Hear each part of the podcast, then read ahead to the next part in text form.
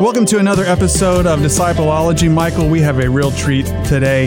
Uh, we are joined by a couple. There are two people online with Count us today. Two, two people. Today we have Byron and Carla Weathersby, who I have known since my college days, but now they are running a family ministry that really is preparing a whole lot of people, a whole lot of Baylor Bears for marriage. Uh, Byron, Carla, it is a real treat uh, to get to know a little bit more about what y'all are doing. Um, start us off a little bit and talk to us about how this all got started.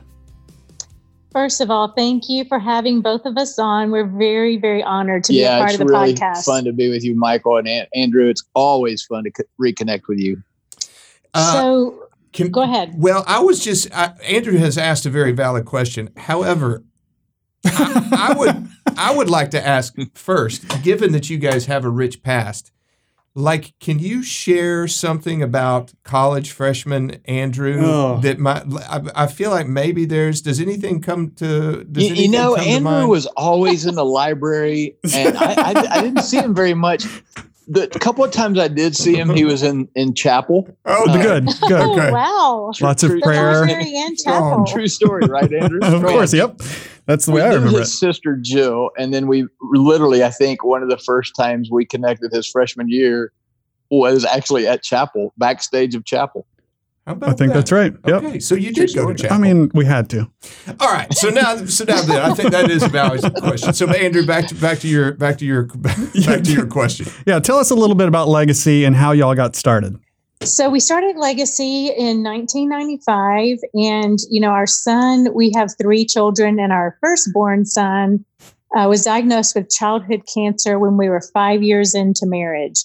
So we we were a whopping 27 years old. We were only um, he was only two years old, and we lived in Tulsa, Oklahoma at the time. We were in youth ministry. This was a this was a few years before we started Legacy, actually but the the seeds of legacy were born out of this deep suffering when he was when he was diagnosed with cancer. And we had a newborn baby and then our son bo was two years old. And we saw the institution of church and family just come alongside of us in just deep and profound ways and it changed us.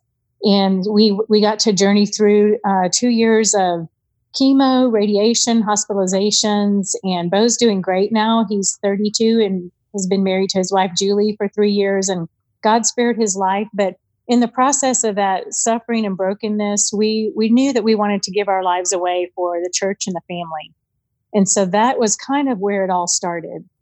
So when when we really jumped into this full time, uh, doing Legacy Family Ministries, we we recognized that the family institution really does assist the church, but the church is really crucial for the family institution, and and yet the marriage institution is is crucial for the family, and so all of those kind of fit really tightly and we were planting a church in Waco, and we were the old geezers at 33 on staff for this really young church. And a 21 year old named Chris Seay and Mm. Dave Crowder were the guys planting this church, and they were single. And so they came to us and asked us to do a marriage premarital for some of the folks who were getting married. And we didn't have the time with three kids starting this ministry that we wanted to do family camps and pour into the family.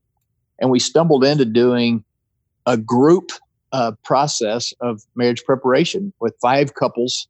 And we wrote the curriculum as we went, repeated it the, the summer, rewrote, repeated in the fall, rewrote and edited, and then just kept building on it. And then Lifeway actually published uh, that curriculum in 2017. So that's sort of uh, probably the long version of what we've been doing and how we how we how we got started. Guys, I Andrew, I don't know if he's told you this or or not, but uh, it, listening to you talk, uh, you know, I wanted to tell you. Uh, so my son Joshua, when he was two years old, was diagnosed with childhood cancer. No way! Oh, wow. Yeah. Wow. So he was a What- leuke- it was he was a leukemia kid, Mhm. uh, and so we we were here in Nashville, and so we did all, all of our treatments at Vanderbilt Children's Hospital, and three and a half years of chemotherapy, and wow. he is 15 now and uh, and doing fine. Um, Man, that's great. it's uh, Well, our hearts go out to you guys. You know what and- it means then to Yeah. walk that road. it's it And, and and we feel an immediate bond with you too. I- because it's I think weird like that, There's yes. just something about uh, sitting in those rooms and watching those those chemo drips and the nurses with goggles on and gloves on and yeah, and uh, you know just we, we saw family even in that process we saw families the stress of that uh, cancer journey either broke families up or it really bonded them unfortunately for carla and i it, it, it really solidified and bonded our relationship the same thing happened for us. I will never forget the you know we we were like three days into this journey, right? And and our our chief uh, hematologist, uh, who she she was and is not a Christian, uh, but she's sitting down with us in in the room talking about what the next three and a half years of life are going to be like and some of the effects and, and that kind of thing. Now at that at that time, so this would have been in like 2005, 2006. So Mhm. at, at that time, for Joshua's kind of leukemia, you, you know, there, in the last 20 years, it was just an incredible reversal in the survival rates. So she was Yep. she was really confident in his prognosis. So I will never I'll never forget it. She sat us down at the table and she said, uh, "Guys, three and a half years from now, we're going to sit at this table again." And I feel very confident your son's going to be in remission. You will have had an incredibly hard road. But nine out of 10 couples that I sit with three and a half years after this conversation are no longer married. Oh wow, yeah. So she told us, our hematologist told us walking in that is you you you've got to realize the amount of stress that your marriage is about to come under and if you're not careful this will crush you Mm. uh, and Yeah. it, i mean it was an am- amazing piece of advice and knowledge to get like on day three of that yes. Yep. Wow Yep. And so I'm sure y'all are like us when God brings you through that and he deep not only deepens your faith in him and gives you everything you need and deepens your love for your family, it changes your life forever. And you never want to waste your life, you know, on right you just want to live your life super intentionally. well it's the greatest experience we never ever want to go through or never want to That's see a great way to go put it. through. Yeah, that's a great way to put it. Why do you guys think, uh, just on the subject of discipleship? I mean, why why do you think that that suffering like that is such a, a crucible for people to grow in Christ and to grow closer to each other? Because it, it really can. I mean, I'm going back to the hematologist's advice. It's like there's no middle ground here. Either it's going to shove you apart or it's going to weld you together. Well, and also when they're giving you statistics, those statistics mean nothing. It's either it's going to work or it's not going to work. Yeah. You're going to stay together as a couple, or you're, you're not. You know, Sure. the nine out of ten means nothing to me and Carla. It's Right. we're either going to blow this marriage up or we're going to bond it. Yeah. And I think I, I like what C.S. Lewis says about pain um, and suffering, that it's God's megaphone. Uh, he whispers in our pleasures, but he shouts in our pain. It's a megaphone to rouse a deaf ear. Hmm. And I think for us in that crucible of suffering, those two years, and then for Bo, he had subsequent surgeries, like a lifetime of surgeries Hmm. after that. So it wasn't just two years and we're done. It was in and out of the hospital, trips being canceled, you know everything turns upside down because he's had bowel obstructions and all kinds of complications that come after Yeah. after such a ordeal you know Yeah. but i think in in that season nothing really mattered much anymore and everything got narrowed down to what is life all about and and we saw god work in huge ways that we would have never known before And I think to answer your question about discipleship, it's it's when those those trials that James, you know, chapter one talks about, but it also talks about it in, in Romans five. You know that, that, that we can have peace, and eh, but but the it, it, it it's talking about the trials that come against us or the the pressure. You know, it's kind of that long suffering pressure that presses in on us, and when it presses in on us, it, it, it helps us find a well-worn path. And I think uh, you're you're just pushed to either really dive in full speed, like I'm sure you and your wife did, of of really unleashing the spirit of God in your life, or uh, you just become so religious you're miserable and you you you, you walk away from the faith. Yeah. And I think uh, one one other little story about that is early on when um, Bo was diagnosed, we didn't really know how it was going to go. We were in the throes of just this initial shock, and our lives were turned upside down. We had a newborn baby, and my sweet husband knew that I needed I needed a like a night away. So there was a conference in Oklahoma City that Elisabeth Elliot was oh, speaking oh at. Her wow. husband okay. was martyred yeah. by the Auca Indians or Auca tribe. And we all know that she went back into the village. You know, her story is just phenomenal. And one thing she said at this conference that just really was a framework for me for the whole rest of the two years was she said, pain and trials and disappointments are God's chariots coming to take us to heavenly places. Hmm. And and I felt like the Lord was saying, "Get on board the chariot, Carla. It's not a steamroller to crush you to the earth. It's a chariot, and I'm gonna I'm gonna show you you all of who I am, and I'm gonna change your life in this season." And I really do think that um, that was a huge part of what shaped us to want to give our lives away to do to to discipleship and to to helping couples make Christ the center of their family. Well, no doubt. I mean, I, my goodness. Eh, by the way, that is an incredible statement mm-hmm. that that pain is not the steamroller to crush you, but the chariot to lift you. I I think that's that's pretty amazing. Uh, that's pretty amazing. So we'll, we'll, we'll say that's Carla plus Elisabeth Elliot. yes, absolutely, right. absolutely. Um, you guys obviously uh, have this rich, rich background of of uh, all kinds of different experiences, and for decades you've been pouring into families, um, as you said, to make Christ the center of your family.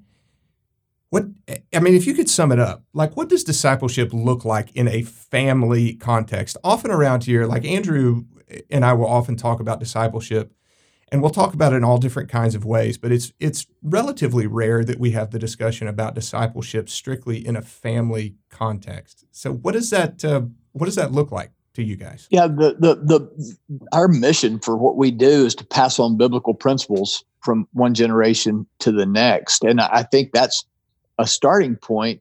But you know if if if if you walked into a chapel at Belmont or Baylor University or the University of Mary Hardin Baylor and and and ask how many of you came to faith through your family. Of those people who are Christ followers, probably 80, 90% of them would raise their hand. They came to Christ through their family. So it's the greatest evangelism tool that exists. And hmm. yet, if you follow that up with the question of how many of you were truly discipled yeah. by your family? The, the the hands would probably drop and uh, you know just empirically i'm guessing that it would probably be more like 25 or 30 percent of the mm-hmm. people that were really in, dis, intentionally discipled by by their their family and so part of that we see is yes it's the greatest evangelism tool that exists for the christian faith well we could really make some great strides in our churches if we could pass on those biblical principles to the next generation by through discipleship. And yeah. I do think it's more than just taking your kids to church.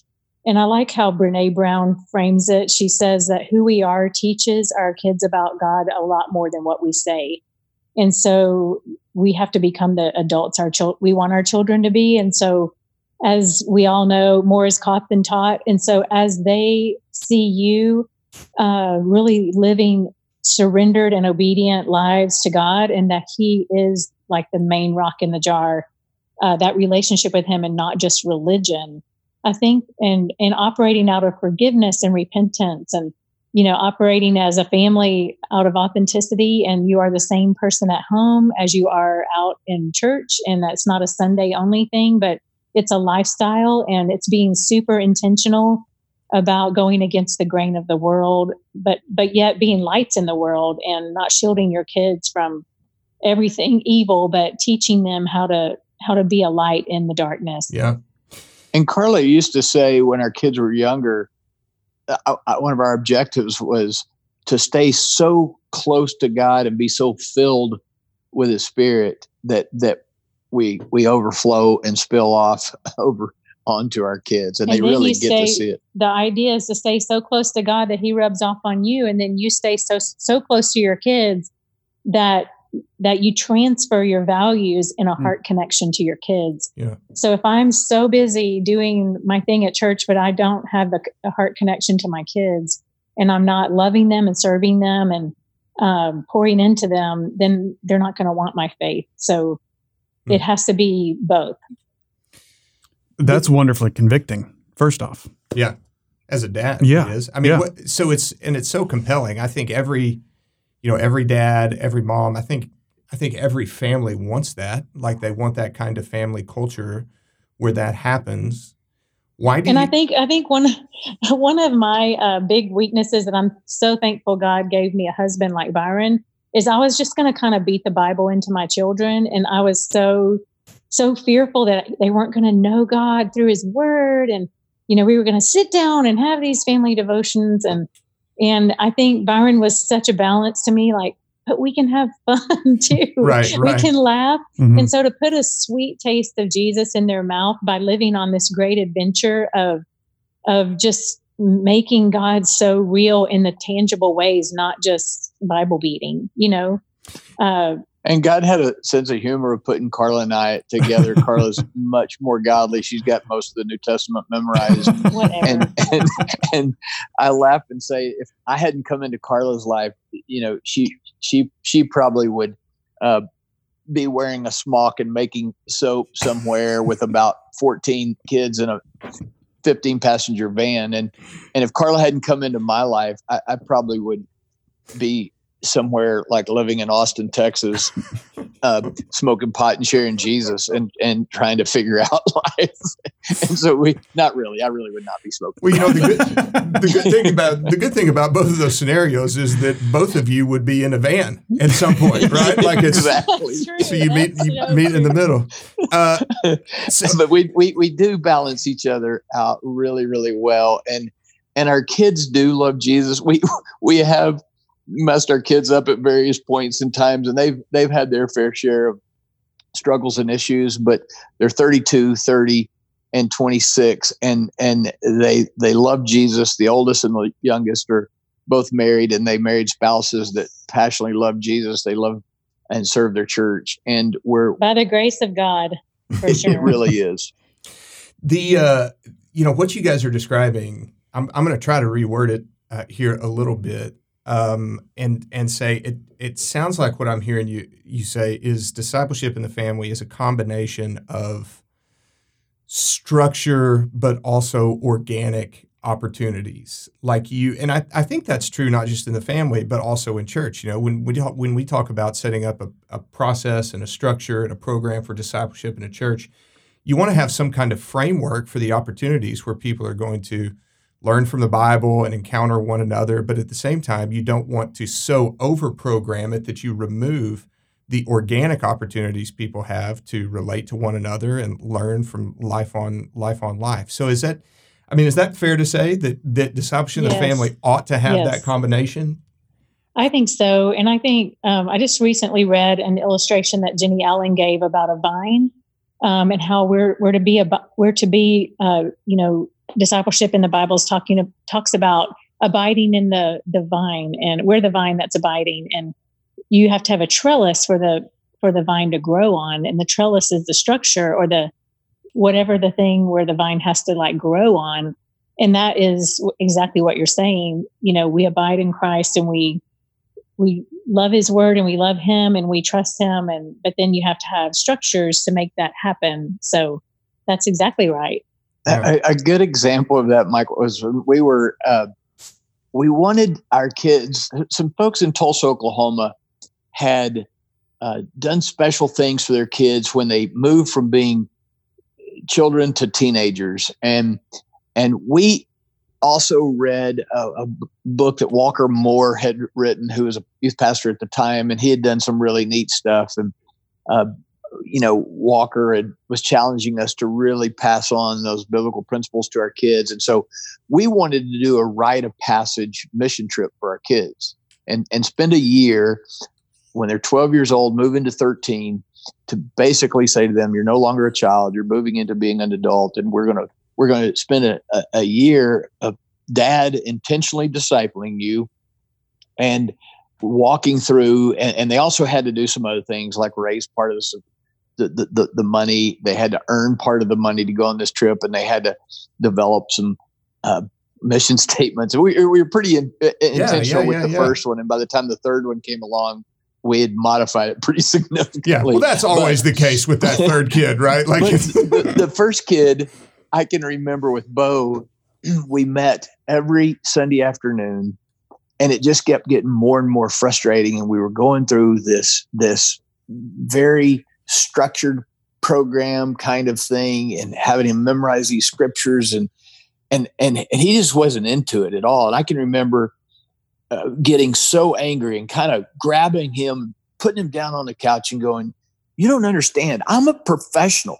I'm, i do this for a living. I work, with, I work with junior high and high school kids for a living, and I'm darn good at it. And you sit there, and we're going to go through this discipleship deal, and you're going to pay, you know, and and." And then I kind of woke up and went, "What in the world am I doing?" And I think by the time our third child came, we uh, went to breakfast, and I had her come up with two questions a week and had her memorize just a two or three passages of scripture over the year. Uh-huh. My, my, my son would say she had it easy. Yeah, that's but, right. But that's we right. really learned, and I and I think both the of trips them, were amazing that you took. Both of them, we were trying to be intentional, and I think somewhat God honored it. But the you know obviously the trips of them them seeing another culture and another world and seeing the world through Jesus and how He sees it, and being able to give your life away. Yeah. Uh, I, I just don't think they're. Yeah. I think they're completely different people as a result of it. Yeah, I love that.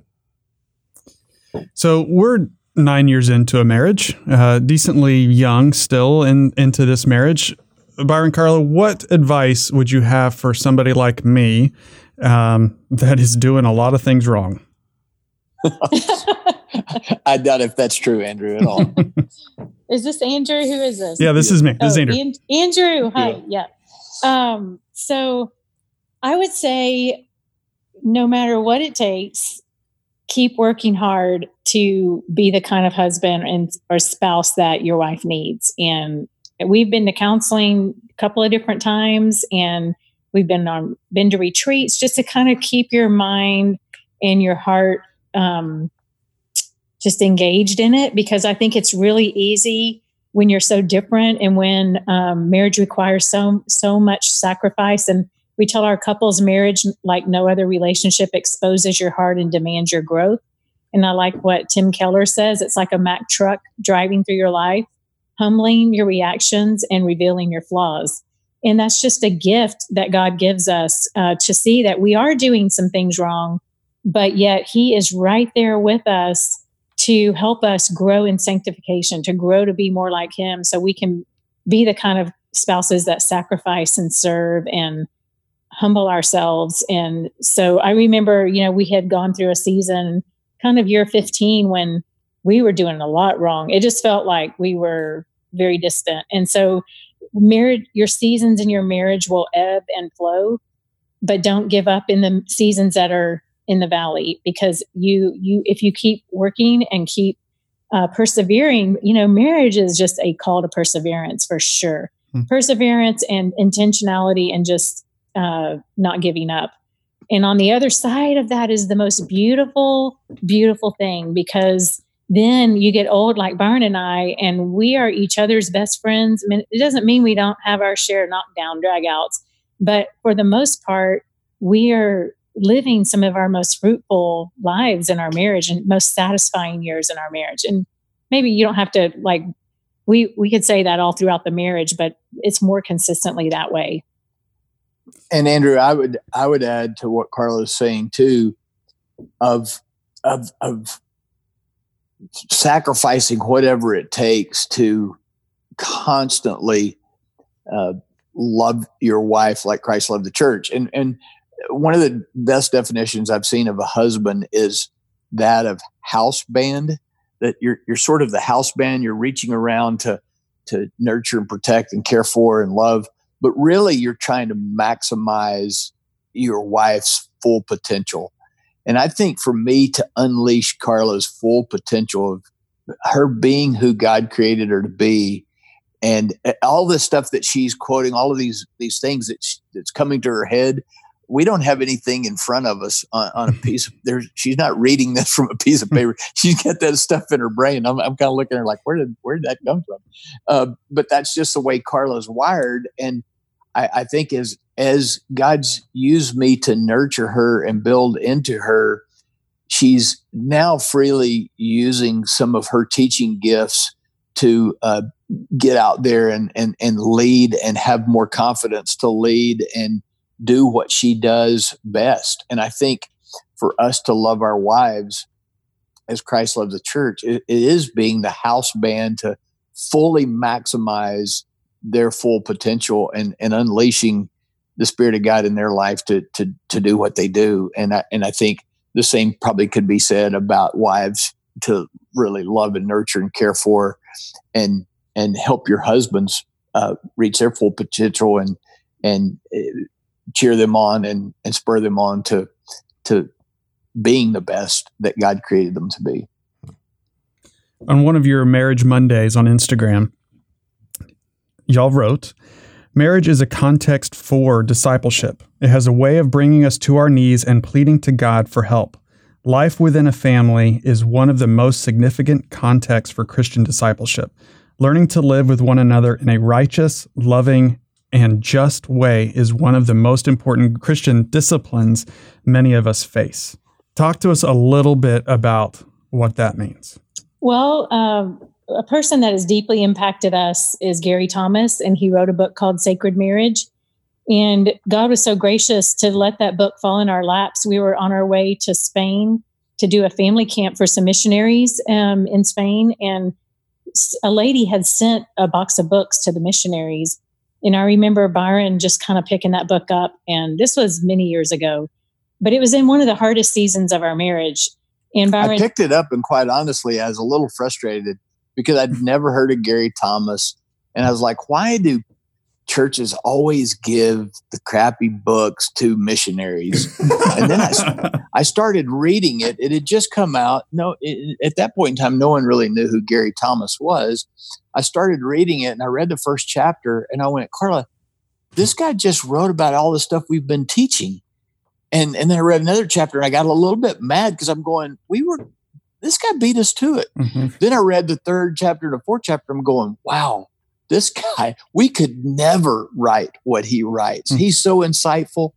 He he uh, brought to light the, the, the, that whole you know subline that everybody uses is what if God intended marriage to make us holy more than just happy. Mm-hmm. And and it makes sense. And Gary's our age. We've become friends, and through the process of all this marriage stuff, and and and and he really is one of our favorite Absolutely. authors and has influenced our lives more than anything. But I, I think that's how that mindset that you just read about kind of came about. Hmm. I think for me to to really uh, like like you just read about, for me to that life lab of learning to forgive 70 times 7 you know how often do i need to forgive carla when she just keeps peeling the carrots the wrong way and putting them in the disposal for that sin. in, in, in, the disposal when I mean she doesn't put them in the disposal. She puts them on the other side and then it just drives me nuts. And and we've had the conversation and I try to ask her to change it and she doesn't.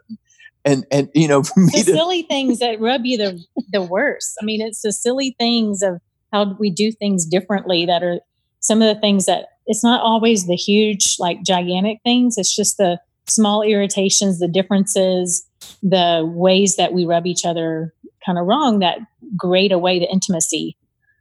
And and for me to to to learn to receive grace from Carla when for the 77th time I've done something stupid and and and and that I know is wrong and I know that I've hurt her by because I've just kind of plowed through and tried to accomplish the t- task and I hurt her feelings and the deal for her to grace me for like the 777th time that just that that that transforms your insides when you receive that kind of of grace and forgiveness and do-overs and and restoration in a relationship.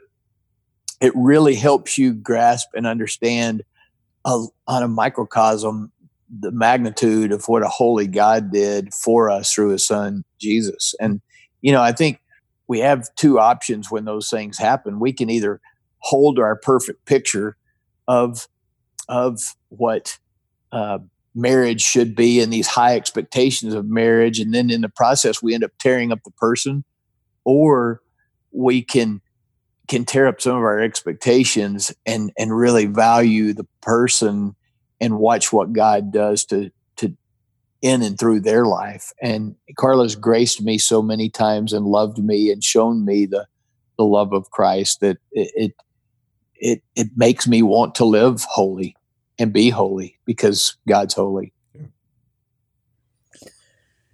I need to go call my wife uh, right now. See, there you um, go. Byron Carla, thank you so much for being on on the podcast. Uh, y'all are so filled with wisdom and uh, are such dear friends and such an inspiration in my life. Uh, so so more than just the podcast, thank you for being mentors uh, and making me a, a better man. You know, God's God's teaching me the importance of leaving a legacy, but yet it's really pretty insignificant. We're getting to be grandparents, as Carla said on Thursday, and I met with my great aunt, and she was telling me these stories about my great grandfather. I barely knew my grandfather, and I'd known nothing of my great grandfather.